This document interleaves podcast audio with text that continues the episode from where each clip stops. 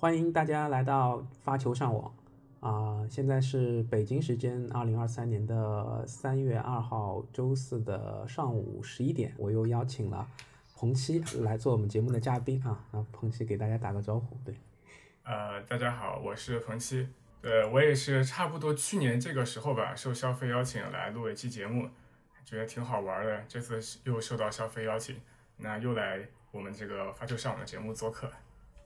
嗯，上次也是聊这个迈阿密嘛，对，马上三月份也会对进行这个阳光双赛，那这周结束之后就会进入印第安维尔斯的比赛，啊，对，然后的话就是正好彭奇也在美国，所以就是拉过来一起啊聊聊对这个赛事的展望，对，然后另外有一块呢是彭奇跟我讲，去年也是有去呃去看美网。所以的话，也来听听他分享这块的经验。嗯嗯，好的好的，先从美网开始聊。呃，好呀。那你那次美网去看了什么比赛呢？我然后线下我去的是应该是整个第二轮的两天，我都有去。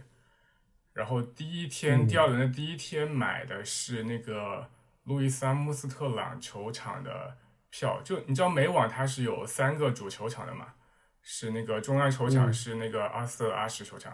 然后有一个第二第二大的路易斯阿姆斯特朗，然后第三个大看台球场，然后这三个球场这三个球场是卖有座位的票的，然后除此之外就是都通就大通票，你就去别除了进不去球场，然后别的地方都可以去。然后球场又有说就是除了那个最大的阿斯拉什球场，剩下两个球场都有分，就是有给你指定位置的票和那个上面上面一层可以随便去的票。就你是通票，你应该你也可以去到上面两层。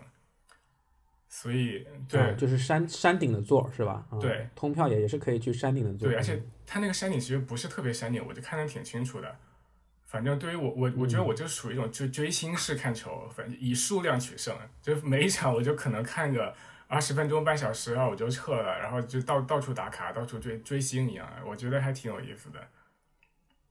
嗯，所以第对那正式的比赛是有看谁的？就是第二轮第二轮我好多都看了，主要这次主要是当时想去看中国选手吧，因为去年刚好几个中国选手打的都特别好。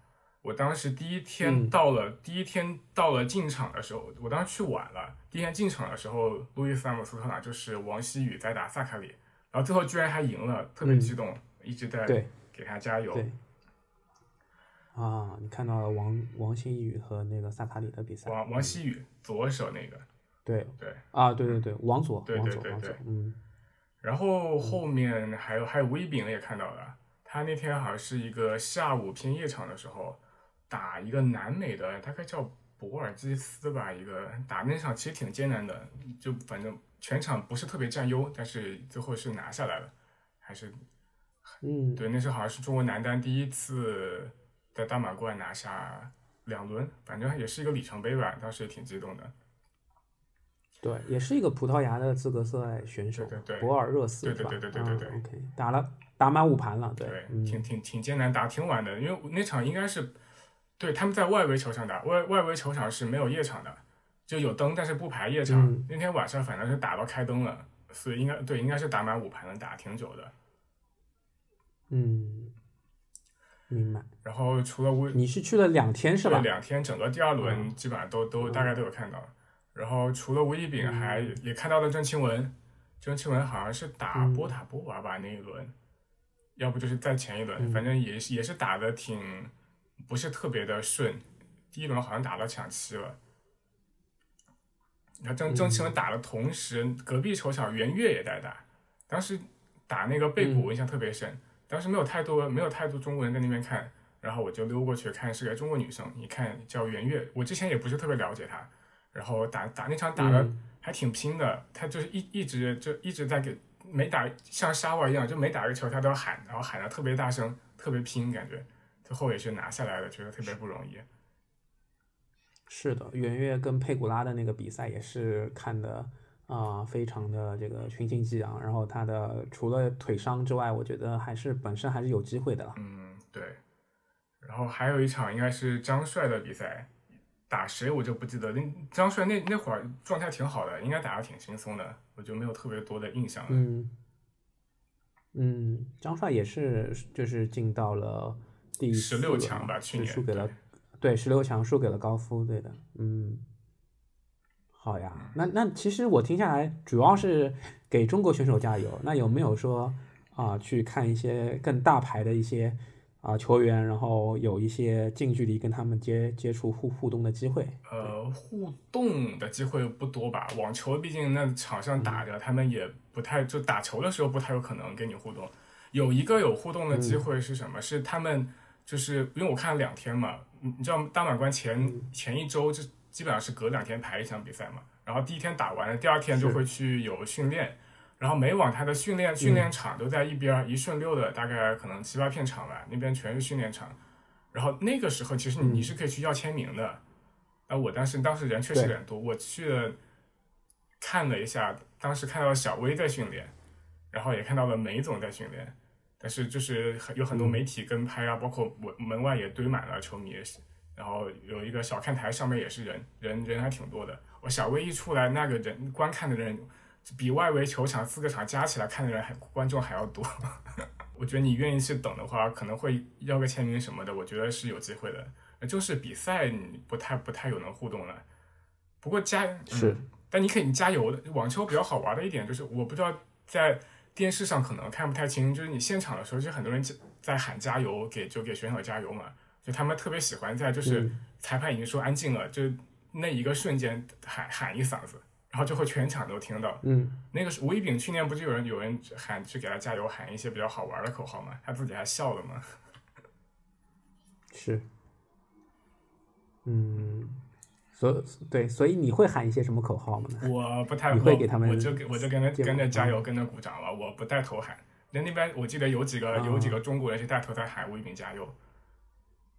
嗯嗯嗯嗯，然后老外一般都是 Come on，谁谁谁，对对，Let's go 啊，Come on，大概这样。Let's go，Come on，嗯，OK，好，那么这两天，那这个我想问一下，就是这个美网的票是不是挺难买的？不难买啊。你这两轮哦，就是就是通票，通票是可能票，通票不难对我印象中应该是不限量的吧？反正我我没觉得通票有什么要抢的，通票也不太贵。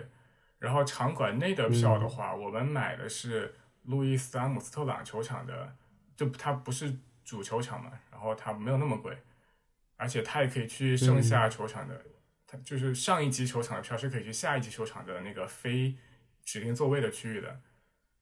然后，嗯，就是你也可以去大看台，对吧？对，你可以去大看大看台的 C 区，对，也也可以去别的通票，对吧？对对，就就就是不能进阿斯阿什，对吧？OK。阿斯阿什，就是对他排的比赛都比较，就是全是大牌嘛。大牌前几轮比赛，说实话也没有没有那么就是有有波澜啊，可能就平非常平稳的就过了。我觉得前几轮去外面看一看也挺有意思的。嗯，所以路易斯阿姆阿姆斯特朗大概是多少美金？呃，应该两百以内吧，再再高我应该是不能承受的，所以应应该是两百以内。通票可能甚至就六六七十七八十吧，我的印象中。其实，那如果是阿斯阿什呢？阿斯阿什那就贵了。那举阿斯阿什，首先我觉得不太买得到一手票。黄牛票对黄牛票的话，就完全取决于谁打谁了。有你黄牛票最贵的那天晚上是小威打那个汤姆汤姆汤姆贾诺维奇，就是小对就眼瞅着小威要退役那场，那天晚上的票卖的超级贵，就四五五六百吧，山顶的票大概涨到这个黄牛票炒到这个水平。哇，那确实还挺贵。小威，因为他当时已经预告过，他说他可能要退役嘛，那就基本上就是打一场看一场，眼看那场觉得快要不行了，然后那场包括他们在那个那那场，其实我那天我也在我的外面，但我我进不去球场嘛，然后整个没往它中间是有一个大广场，一个喷泉，有的时候那个镜头会扫到，然后它那个喷泉正前面是一个大屏幕，有好多屏幕就大概播很多比赛的直播信号。啊，右边就是那个 ESPN 的采访台，然后很多时候你看那个赛后立马他们出去了做 ESPN 采访，就在那个地方。然后那天超级多的人围在那个大屏幕前看小威的比赛，就就等着他那个关键的时刻。嗯，这个确实也是一个非常有里里程碑的一个时刻吧。所以市场经济嘛，这个也很正常。是的，是的。好呀，那那除了。对，那除了之前你讲的这些之外，嗯，就是去年的美网还有给你什么印象深刻的一些就是你在场内也好，或者你回到家之后看比赛也好，你觉得印象深刻的点吗？去年美网，那那肯定是阿阿卡拉斯夺冠呀。当时那天，对我们没有去现场，我跟我一个朋友我们在外面找了一个那个 sports bar，就有点像那种酒吧，但是它是电视是播播体育赛的。那天刚好纽约在下雨，然后我们就又又算在躲雨吧，又又算去找地方看，然后和很多不认识的路人一起看阿阿尔卡拉斯。你想当时十九岁吧，应该是最年轻的世界第一，然后夺冠登上世界第一，那场应该是印象非常深刻的。嗯，明白，确实，因为也是年纪轻轻，特别是在这个呃巨头林立，对吧？那个纳达尔和这个德约还这个现役壮年的时候，能够以比较年轻的、特别年轻的一个年龄可以拿到大满贯的冠军，这个是挺了不起的，对吧？是的，对，好呀，那我觉得。美网这边应该也差不多了，那我们要不就是聊到阳光双赛这一块儿？好呀，对，嗯，对，因为去年的话啊，伊迪亚维尔斯最终是男单的话，是我记得是纳达尔和弗里茨，对吧？然后对弗里茨最终是这个力克了纳达尔啊，当然纳达尔跟阿尔卡拉斯可能半决赛也有些伤病还是什么？对，当时好像是脚伤还是怎么的吧？我记得决赛打的就是非常勉强。对，弗里茨是有脚伤，然后纳达尔好像是肩肩肩宽，就是就是肩肩胛骨这这块儿好像是有些伤，哦，有印象。然后，对，弗里茨好像就是训练了五分钟，然后训练场训练了五分钟就撤了。对，然后的话，纳达尔也是跟这个阿尔卡拉斯半决赛的消耗比较大。然后女单这边的话是最终是这个萨卡里和斯瓦泰克，对吧？这类这个。这两个场景其实都有在这个奈飞的纪录片里面有被这个记录到，对，不知道你你有没有看？我还没有，还没来得及看呢。你你你有你看了那个吗？嗯，啊，对我有看那个纪录片，然后的话，对，但是就感觉还挺奇怪的，就是像嗯前面我们说到了弗里茨这个腿伤，这个这个这个脚腕的脚腕伤势，其实也没有被这个啊凸显出来。然后的话，一些前情的概要，嗯，不是很充分吧。包括萨卡里这块，我倒是觉得会比弗里茨这块要要要更清晰一点。那萨卡里的人物叙述相对来说比较完整啊。对，当然你没有看的话，那我们就先跳过去。没看，我只我只是听说了这个纪录片特别神奇，澳网就大概前三轮就八个主角全部走掉了，是吧？呃，对，就是这里面就是它是上半季的嘛，上半季就是有有有有约彩的这些啊这些网球运动员，要么退赛，像这个巴多萨，对吧？他们退赛，然后的话，汤姆贾诺维奇退赛，这个呃要要么就是比较早的轮轮次就淘汰出局了，那就阿利亚西姆好像坚持的比较久，对，多走了一轮，嗯，但也没有，嗯。对，比较深的轮轮轮次吧，阿利亚西姆这个算是，呃，不算被爆冷，我觉得，对，打到了第二周嘛，对，其实还可以。对，打到十六强吧，八强就输，十六进八的时候输的，阿利亚西姆应该是。嗯，对，然后对，这是印第安维尔斯，然后去年的迈阿密的话是，呃，最终是阿尔卡拉斯和鲁德，对吧？然后阿尔卡拉斯。嗯，这个比较轻松的拿下了鲁德。那么女单这边的话，是已经做妈妈的这个大阪直美和斯瓦泰克啊，去年的一个决赛，那个也是让大家觉得大阪直美有有那么点状态起色的啊一个一一千赛。所以其实现在我们回顾过来，已经有一年了。对，嗯，他这一年就没有怎么打比赛吧？我都快忘，你不提大阪，我都快我我说实话，我都快忘记这个人了。嗯，对，因为她这个年初做妈妈了，她在澳网要打之前，对她没有参加任何的热热身赛，然后当时大家就有猜她可能会这个怀孕了，对，然后确实也是这样，然后他自己也说是二零二四年的澳网会复出，对对，科布科布尔可能那会儿科布尔说美网就要复出了吧，好像看到说，嗯，对，啊，科贝尔是挺了不起的。做妈妈，我觉得在付出这个困难程度是挺挺大的。今年的阳光双赛，对你你这边会比较期待谁的发挥？呃，这是一个好问题。今年我觉得谁都不期待呀。我觉得几个大牌基本上都该退的都退，有伤的都有伤的。男子这边的话，你看纳纳达尔先退了，纳达尔先退为敬。德约，我觉得大概率是打不了的。阿阿尔卡莱斯不是不是有伤吗？上周的或者这周吧，那个阿卡普尔科现在应该也是退掉了，不知道不知道下周能恢复成什么样。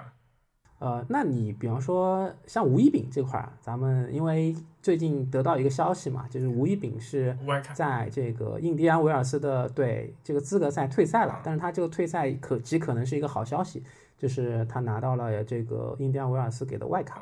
哎，这个这个这个我这个我早上也看到了，他当时就是达拉斯内战夺冠的时候，我还觉得我一看那个印第安维尔斯的签表，因为那个时候报名已经截止了，他还是以八十多位还是九十多位报的名吧，那会儿觉得还挺可惜的，还得去打资格赛。不过当时迈阿密应该没问题，他的排一个排名够，第二个迈阿密背后是那个 IMG 嘛，那是他的经纪公司，我觉得就算真不够，搞个外卡问题也不大。但是现在看，MG 可能还可以给商俊成一个一个外一个一个资格赛外卡吧，我觉得，看他资格赛，对对对，应该是呃可以给一个外给一个外外卡，嗯，可以期待一下。对，所以达拉斯内战，你有看吴一丙的一些发挥吗？有看啊，我有看比赛，当然人人不在现场了，那每比赛基本上后面几场都有在看。嗯。对我也是看了他打沙波和这个曼达米洛，对对，嗯，比赛，然后后面是看的集锦，对我没我没有想到，我没有想到他会赢。北京时间太阴哦，对对对，因为在美国，我没有想到他会赢那个弗里茨的，我以为就到半决赛这就可以了，我觉得也也挺好的，没想到居然赢了弗里茨。对我当时也是这么觉得的，因为那个时候弗里茨的排名是。呃，第八啊，现在弗里茨可能已经来到了第五，到第五了。但是他马上这一千分的保分压力又来了呀。啊，对，因为这是他的冠军嘛，他的一千赛冠军。对对。男子这边我不知道你注意到过没？男子的排名现在特别特别特别奇怪，就大概前前四个人吧，跟后边。就前四跟从第五开始的分差拉的还蛮大的，然后第五大概到第十六、十二、三四这个区间的分差特别的小，就是你一稍不注意，一有闪失，一个大分一掉，立马就从你可能五四五六掉到十几去了。是的，所以其实按照这个逻辑啊，就是像你说的，这个德约、阿尔卡拉斯、纳达尔都不能参赛的情况下。呃，其实对西西帕斯来说，包括像这个有卫冕压力的弗里茨来说，还有像这个俄罗斯双雄，对吧？卢布和梅总来说，特别是梅总最近状态又特别好，对，那连拿了两两个冠军，对吧？这两周的冠军都是他，所以的话啊，他们来打这个阳光双赛的这个这个这个动力啊，我我觉得会更怎么说呢？更有干劲，因为。啊，其实比较这个啊，其实少了比较三呃，其实少了三个比较厉害的这个竞争对手嘛。嗯。他们其实夺冠签表啊什么的啊，心理压力也没那么大，对吧？包括像这个胡大师啊，呃，慢慢在找状态的鲁德啊，还有最近不错的最近不错的诺大师啊，诺里啊，对，诺里，我觉得，哎呀，他这个红土。跟硬地还不太一样，我其实比较期待的是辛纳，就是，呃，但是我不知道他上次跟梅总打完之后他就退赛了嘛，所以他这个伤病，对我觉得好像又来又来找到他了。辛纳，我我过去年我觉得没有，好像没有太多亮眼的表现，我反正我我我好像没有太有看到他的一些新闻或者消息，不知道怎么一看排名也不是特别高，他要不是上两就上两周刚拿了一个。一个鹿特丹的冠军对吧？啊哦，半决赛，反正赢了一个分，好像从十十七八的样子冲到了十三，现在。不然他当时十七八的排名我还是挺意外的，我一直以为他一直就稳在前十呢，没想到也就出去了。嗯，他拿了一个二五零的冠军，我我记得，对嗯，他拿了这个蒙彼利埃的冠军。哦，对对对啊，，二五零，然后鹿特丹是打进决赛，就输给梅总，对的，嗯，是，然后我觉得包括像更下面的一些朋友，他们也也是在找状态嘛，也说说不定像现在阿卡普尔克在打的贝雷蒂尼，对吧？然后像这个丘丘里奇啊，在迪拜打的这丘里奇丘里奇啊，去年也是悄无声这对拿过一个大悄无声息的进了八强，我挺意外的。呃，你是说哪一站？迪拜就这周就啊正在打这一站对呃，马上那个嗯，打打梅总，四分之，一决他马上。打梅总。嗯，对，丘吉奇就是昨天嘛是打科基纳基斯，对对，那个还是挺艰辛的，艰难的，对，嗯，我觉得他也很感觉去年就是去年夏天一阵神发挥之后，后来感觉也没有太多消息看到。我其实我在没有有看他的比赛，他那天在大看台，应该是白天的第一场打谁我还不太记得，但好像输了。就他当时不是他对拿了一个辛辛那提吧，应该是的大师赛冠军嘛，对很多人挺看好他的，结果对没往一冲过去就就送走了。好像有一句说法，就是说在大满贯前的一两周啊，前在大大满贯前的一周拿拿到冠军，并不是并并不意味着你你你的状态会会这个，就是你打你打大满贯可能会翻车的概率会比较大。嗯，有对道理。就是一般一般对一般选手就是大满贯前的一周都会休息，因为呃比赛也是讲这个一张一一池的嘛。你在这个大满贯前一周又是非常紧张的一个状态，拿到了冠军，然后你拿到冠军可能刚松下来，马上要打一个很重要的大满贯，对吧？所以这个不利于自己调整一些作息啊状态啊。男子其实我觉得像排名在二十外之外的，像柯达呀。对，然后像迪米啊，其实最近状态也还不错，所以他们也都有一些可能吧。柯达好像上最近刚刚退了一站吧，好像说是跟澳网同样的那个伤还没好，我有印象，那个伤还没好我印象，看到过这么新闻，哦对，应该退了迪拜吧，可能，要么甚至是印第安维尔斯，不太记得，但是就说澳网的那个手腕的伤还还没有好，还是复发了，然后退了一站比赛，嗯，那就那就还挺遗憾的吧。嗯对，因为其实他也是本土作战嘛。最近其实澳网的时候，很多美国球员对吧？嗯，美国当当地的球员，希尔顿啊、保罗啊，然后 J.J. Wolf 啊，其实他们的发挥都还不错。对，包括蒂亚福，对吧？嗯，嗯，所以就是你在美国这边，呃，有没有感受到就是美国当地的一些网球媒体啊或者舆论啊，对于这些美国当地的球员是有什么样的啊、这个赞誉嘛？包括像麦麦克唐纳德，他第二轮赢了赢了纳达尔，纳达尔对吧？嗯是嗯，对，就是那倒那倒没有感觉特别的赞誉，因为可能网球媒体还是比较客观的吧，就报一个比分，那你赢了就赢了，输了就输了，也没有什么好好吹的或者怎么样。但美美国你美国现在有个挺意思、挺有意思的情况，就他们好像在第一集团的人数挺多的，包括前一百的数量也挺多的吧。美国就是是。在包括吴一鸣打的，吴一鸣本来打完那场达拉斯之后，不是转身要去打一个叫在在佛罗里达那边叫德雷海滩吧之类的一个比赛嘛，最后那场是弗里茨赢了。你你去看你去看那两站的签表，我觉得基本上一模一样，来来去去就那几个人，全是美国的，J.J. Wolf、Ben Shelton、麦克唐纳德，还有那个麦克穆尔，然后弗里茨，对，来来回回就这几个人，对。全是就本土优势，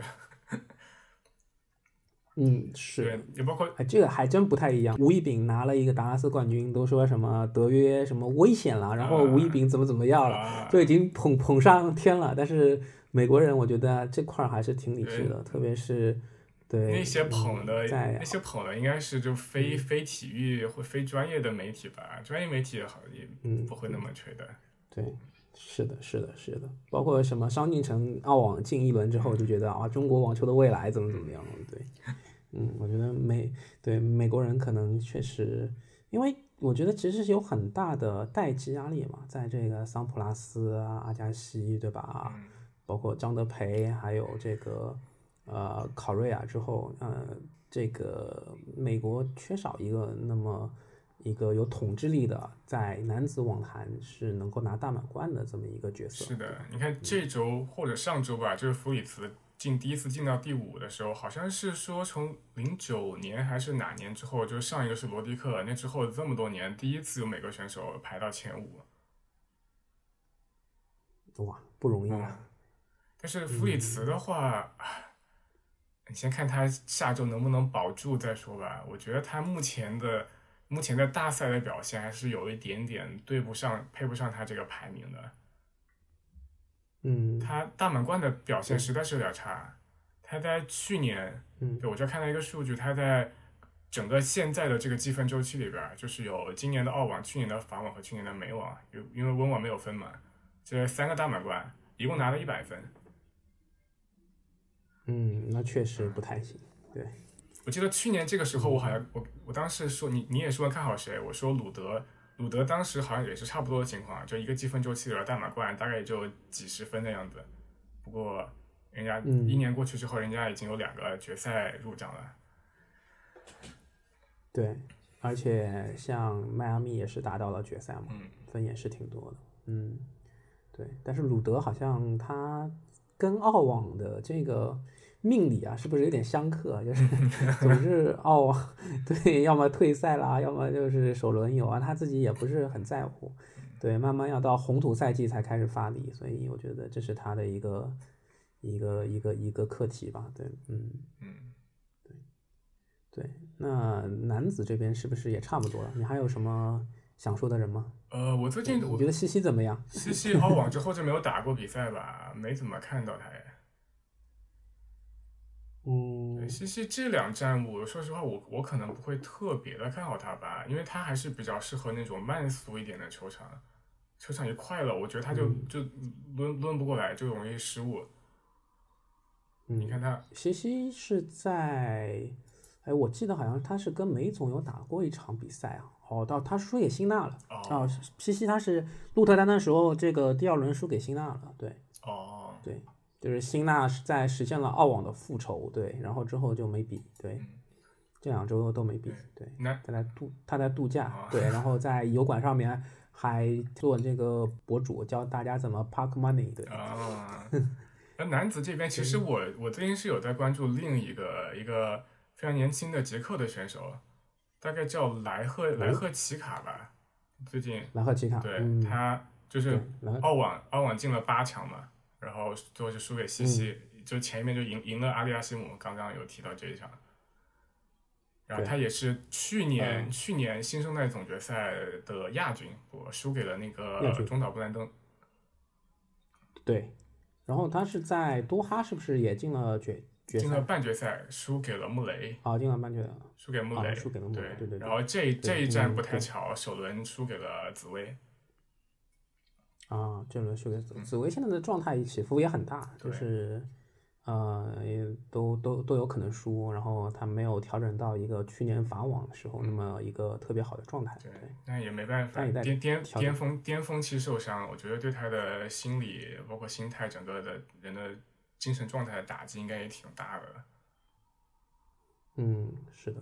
反而像你说的穆雷啊，他这个嗯，这站多哈让我感受还是挺强烈的啊。老二密接，然后装了一个金属髋，还是凭借自己的这个毅力啊、经验啊，去去跟年轻人较量，挺焦灼的。他而且他现在这个位置，嗯，五十多名对吧？五十六名好像我记得，然后。是个千表炸弹吧，就是谁都不太想在这个比较前的轮次抽到他，对，不好啃。嗯。然后说回到莱赫奇卡，我我觉得他，我我为什么关注他？我觉得他打法其实挺好看的，就他有他的上网意识非常强，就他一旦有机会，他会就是非常主动的随上，而且他往前往前感觉挺好的。这个我觉得在在年轻球员里边比较少见吧。我觉得现在球员大多数都都是盯在底线。要么两边来回跑防，像梅总啊、西西这样，不，梅总和那个兹维兹维列夫这样，要么就是一些大炮在底下蹲的，他很少。我觉得年轻球员里有这种，就是有非常积极的随上的意识，这个我觉得是他比赛我觉得比较好看的一点。嗯，行，因为我看梅总跟穆雷的决赛嘛，我觉得梅总最近好像往前也是有加练过的。他现在上网也会去拿一些分了。对，反以前他基本上不会上网，或者说网前很烂，对吧？去年去年输那么多，就是不是被研究透了嘛？就是说网网前比较差。嗯，对，而且我觉得像莱赫卡他自己的身高这个优势还是比较有利于上网的，对吧？嗯。主要是那种上网的就意识和感觉吧，有些人就是冲到网前球来，他也不知道干嘛，就觉得非常别扭。他上网，我觉得特别自然，而处理出一些球的处理，对，包括就非常自然，就是不恰当的说的话，就是有点费德勒的感觉，那非常非常不恰当啊。就是就是他上上网，他能非常自然的处理下一板球，比如说该压、该截击、该推底线、该放小球，他都都挺自然的。我觉得他如果能把这套体系能再继续打下去的话，我还是比较觉得比较好看的，至少打出来。嗯，明白。那其实现在确实啊，就是新生代里面能上网这种技术比较全面的，对，呃，其实一个手都能数得过来，也就像阿尔卡拉斯、辛纳，然后阿里亚西姆，算比较全面。对，而且。其实就是能上和主动上这两，我觉得这两个都是应该是两个，就是两个维度的东西。阿利亚西姆，阿利亚西姆的技术也很全面，对吧？没有短板，他往前也没有问题。但是他，我觉得不像是那种就是有机会会主动往往往前冲的那种。他大概就是非常结束的一板，可能慢慢随向慢慢打的往前去。这个是我觉得那个莱赫奇卡和别的，我觉得有那么不太让我觉得眼前一亮的地方啊。明白，对。但是就是看穆雷那比赛，就是会被这个 老球皮做一些穿越，是吧？就是 上网，对，嗯，挑高啊，穿越。是的，你就发现对那些老老老将的手上的感觉还是非常好的，各种各种花招，各种穿越。嗯，明白啊。那男单这边我们也聊差不多了，女子这边就是呃，最近的比赛有关注吗？你觉得阳光双赛的？啊，这个潜在冠军是谁？嗯，那那首 首去年，去年对去年的卫冕冠军能卫冕吗？呃，就是两个都是斯瓦泰克的，对，看他能不能吧。能的话，女子女子不知道有没有就是卫冕过阳光双赛的，可能没有吧，就连拿四个。嗯嗯，有点难，我觉得确实。嗯，不知道，看他看他能打的怎么样吧。不过他和那个。克莱奇克啊之前打那场决赛还蛮好看的，确实，嗯，而且克莱奇科娃她确实，我觉得克莱奇科娃她这个技术也是很全面的，嗯，然后在女子里面也比较呃少见，因为她也是跟悉尼亚科娃组的这个女双的这个冠军组合嘛，对，所以你会看到她的这个往前球的处理上网，对吧？她也是比较会捕捉时机的，在她一些。啊，角度比较刁钻的这个回球之后，靠自己的预判和上网，其实能够拿到更多的一些便宜分，对吧？或者说就是制胜分。嗯，这个我觉得斯瓦泰克在这方面好像跟他比较，啊，没有那么有压迫力。对，就是往前球的一些处理上面。对。哎，你说到女双，我不知道你有没有关注过这对女双组合，他们真的太太强了，就大概只花了两年吧，就拿拿到那个生涯全满贯。还还带个奥运会金牌，是太猛了。这个这这对杰克女将确实就有很好的互补性嘛，对，嗯，真的我我没记错没记错就是两年，第一年拿了一拿了其中一个加个那个二一年拿了东京和其中一个大满贯，第二年拿了剩下三个，两年就凑齐了，嗯，太猛了。对。而且我记得第一年的法网是包揽了单双打，对对对对，这个克莱奇科娃，嗯，这个挺厉害的，就是双线作战还是都能拿冠军。这个，不过他那场决赛是赢的帕夫柳琴科娃，是不是？也不是一个特别强劲的对手，当时很多人觉得他挺水的嘛。不过人家现在也算是打出来了。是的，泡芙的话现在也是在伤愈复出当中，嗯。